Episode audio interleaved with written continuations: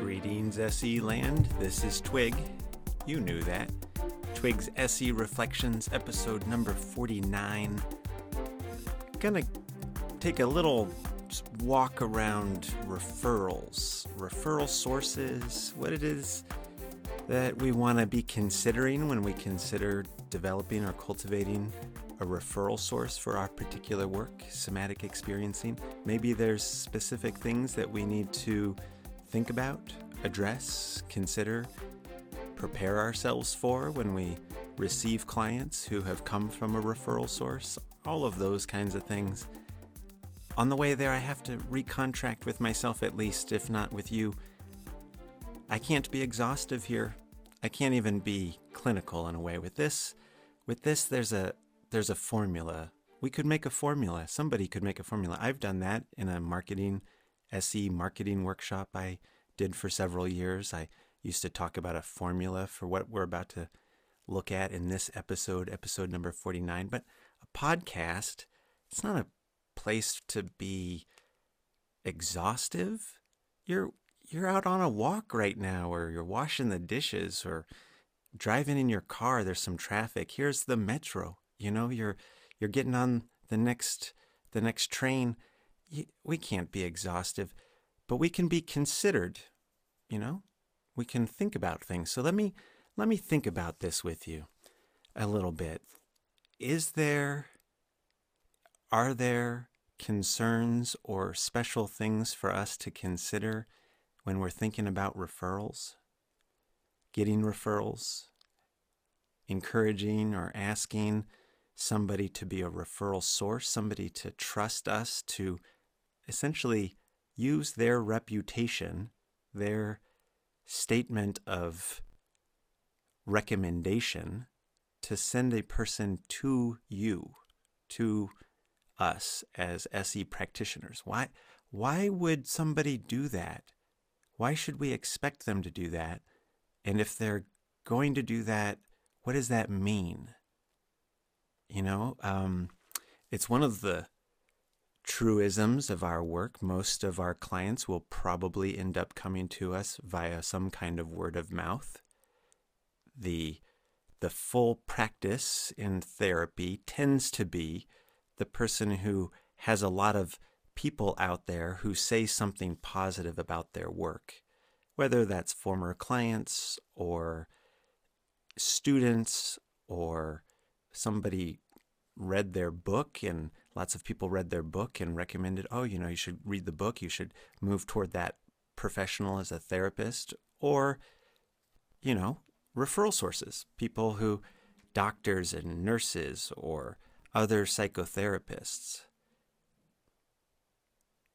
there could be things to consider in here. I, I find that there are things to consider in here, particularly in relationship to SE. Because, of course, what we end up doing in our offices, what we end up requesting of people, it's not exactly the norm of what people anticipate and experience in daily life or in other professional offices. In some way, we proceed in a unique way when we meet with people.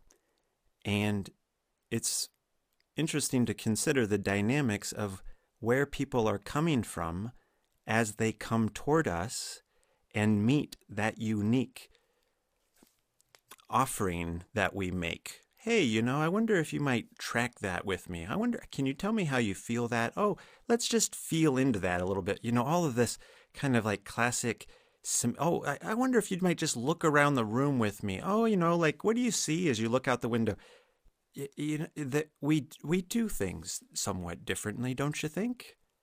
You know not always. We're not we're not maybe some kind of pink elephant walking in the room just really standing out completely but but it's different.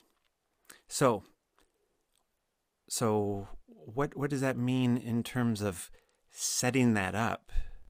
Okay, just to mention it, because I, I, I saw a place to be exhaustive, there are other ways that people find us, particularly nowadays, right? The internet, the web is a big resource and reference point for people finding us these days. also referral sources like from the SETI website where the practitioner listing and those kind of places. Those are those are of concern in here too. Let me narrow down into one of the bigger concerns that I see with this. Here's a thing that I think happens. SE practitioners share, announce, let their other people know that they have this special thing that helps to resolve trauma. And it's powerful and important work. It's a naturalistic approach. It's a short term approach. It's a nervous system healing approach. It's an organic approach. It's an intelligent approach. It's a fast approach. It's got all of these notions of it's supposed to happen. True, it is. It's waiting to happen. True, it is. It's kind of special and unique. True, it is. It seems to be able to help with things that are otherwise intractable, chronic, repetitive. True, it does. And it has a certain kind of explanation for symptoms that are difficult to peg down and understand fully, but through the lens of psychobiology and polyvagalness and all that kind of stuff and general somatic experiencing understanding, which I would say has a nice home in Peter's dissertation. It just has a nice home in that work. The first, what, 80 pages of that? Okay. Very unique position of saying, hey, you know, this could probably help. And what it often proposes to help with, or it's often needed or used or referred out because it can help with things that are otherwise intractable. You know what I mean? You see what I mean? There's a long list of what makes SE cool and what makes SE special. And the primary reason, or maybe maybe it's like one proposition, but a primary reason for why a, a person might make a referral is not for other groovy things about what SE is, is and what it can do. More likely to help fix things that are otherwise intractable. In other words, harder situations.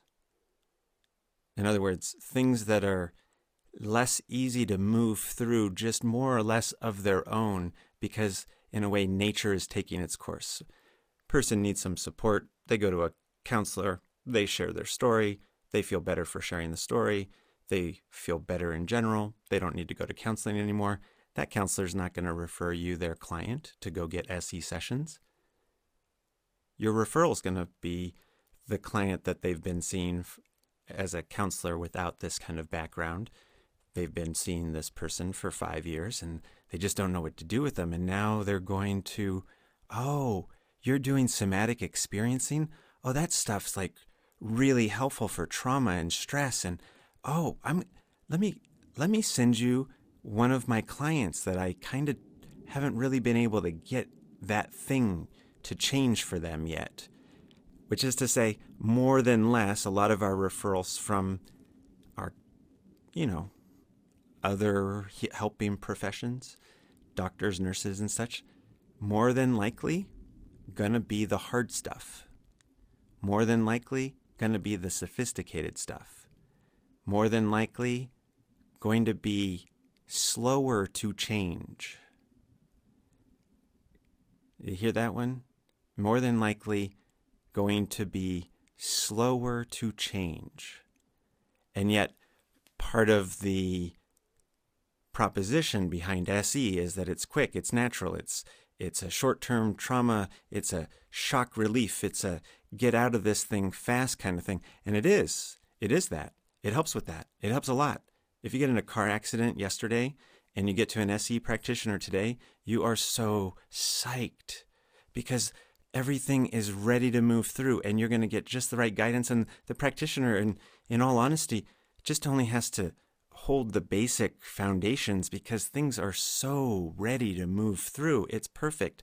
Well, attend to that car accident 20 years later when when things are much more ill at ease and covered over and confused. And that car accident is only one element of a much broader story of hurts and insults upon the organism that is confusing what it is that's supposed to happen in order for a positive change to take place. That's going to take more time. And yet, that's maybe more likely the referral we're going to get. And yet, a lot of times, the environment around our reference is that this is a short term, really groovy, cool, quick way to help people feel better faster, which it is, except sometimes it's not. And that might mean something. Because, of course, one thing that happens, I don't know if it's happened to you, but it has certainly happened to a number of people, is that they get these groovy referrals for these more challenged or people with lower resiliency or more traumatized or having more difficulties that are less amenable to, you know, other kinds of therapy and help. And so they get funneled over, moved over, helped, aided. It's a perfectly appropriate direction over to an SE practitioner. And yet the feeling or the direction or the, the sale of the referral away from the past practitioner over to the SE practitioner is like this new groovy helpful thing is going to help so much. Well, it might not. It might be slower and the understandably in need client who has taken the risk on this change in this referral can sometimes feel that this isn't all it was cracked up to be. And one, two, three sessions in, this really feels like it's not going anywhere. Like, why do I need to feel my body right now? That doesn't make any sense.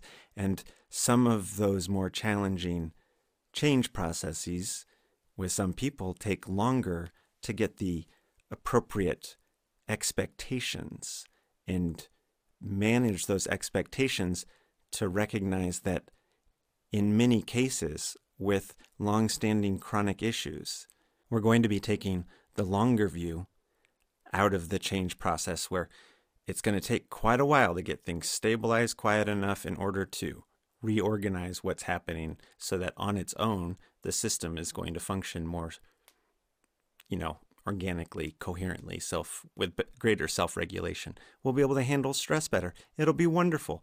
And that can be off in the distance. And the next step from here might not have the relief that might be anticipated if this is a big grand solution to a problem that has proven intractable so far. Did that make sense? Did did did one of you just shout yes out loud, like right now, just like yes? It makes sense, right? We it's something, it's something, it's something to to consider. In fact, with SE in general coming from referrals, it's somewhat important for us to have an eye for managing expectations. I remember distinctly watching Peter Levine receive a demonstration person, and they had at the very beginning of the session a quick conversation wherein Peter adjusted the expectations of the session by both asking what the client had come in order to, you know, improve that classic question, you know, if if something could change for you today, something could be moving more in the direction you want it to be going, what what do you imagine that would be? One invitation question to try to narrow down to a focus for this session or a direction for Peter, perhaps. And so he asked that question, and there was, you know, of course, the idea, the hope that everything could change in this one hour. And, and Peter just did this very nice conversation around adjusting the expectations for this one hour. And and maybe we we just want to consider that from referrals that when people are coming to us, they've read the book, they've read the book and they have high expectations of what's to happen. Or they've they've met a friend who had successful, quick, short order therapy with us and and things really quieted and resolved very gently or easily or quickly or you know there was clear execution of various different self protective responses, things really quieted down. Oh, I can go back to normalcy. I feel very good about that. Well, they have a friend perhaps, and that person has similar needs but has a longer background or more distress or more accumulated stress, we might say, more developmental overlay of different kinds of issues involved. It might not be the same pattern and path for everybody. And am I giving you a formula right now for managing those expectations? I think I need to not do that. I do want to just lean on this, though, and say, you'll want to account for it. I think you'll want to account for it. You'll, if you're cultivating a referral source, you might want to consider what it is you'd like them to tell prospective clients. You might explain to a doctor or a nurse what you do and what it's about in completely different language than what you would like them to share with their referrals who they're going to send to you. You might give heady information about the stress response to the therapist that you have down the hall who's going to send people that, to you and you might specifically say and at the same time when you're when you're introducing this or suggesting people come to me maybe you, we we just kind of help make this an experiment or an investigation or a test or something we're going to try a little bit of to see if we can get things going in the right direction so as to start off with things a little bit less critical that you are the genius that created all of this. Because I don't know about you, but I'm not. And so it's nice when people don't expect me to be that way. In any case, I hope that gives you something to think about when you're wondering how is it that I want people to describe my work? What is it that I want my clients to be expecting and, and knowing about this before they come here? And how can I adjust what they're expecting with what I have to offer so that we're going to find more success with what it is we're trying to do in this room together. Okay, there you go. Episode number 49, Twigs SE Reflection. Waving goodbye now. Bye bye. Shout out with me if you've ever been caught by that unmanaged expectations that one or two SE sessions gonna solve the whole problem, the magic session those those are real. Those happen. I've been a part of those. I I know that a lot of you have. It's real. And yet at the same time we know we know it's true, right? This is a directionality thing. Trying to move things more in the direction we want them to be going, less where we don't want them to be going, more more in the direction of feeling better over time. Sometimes we have to manage those expectations and it's better to do that from the beginning. Yes, it is. I'm going to say goodbye now. Get up, get up. Bye now.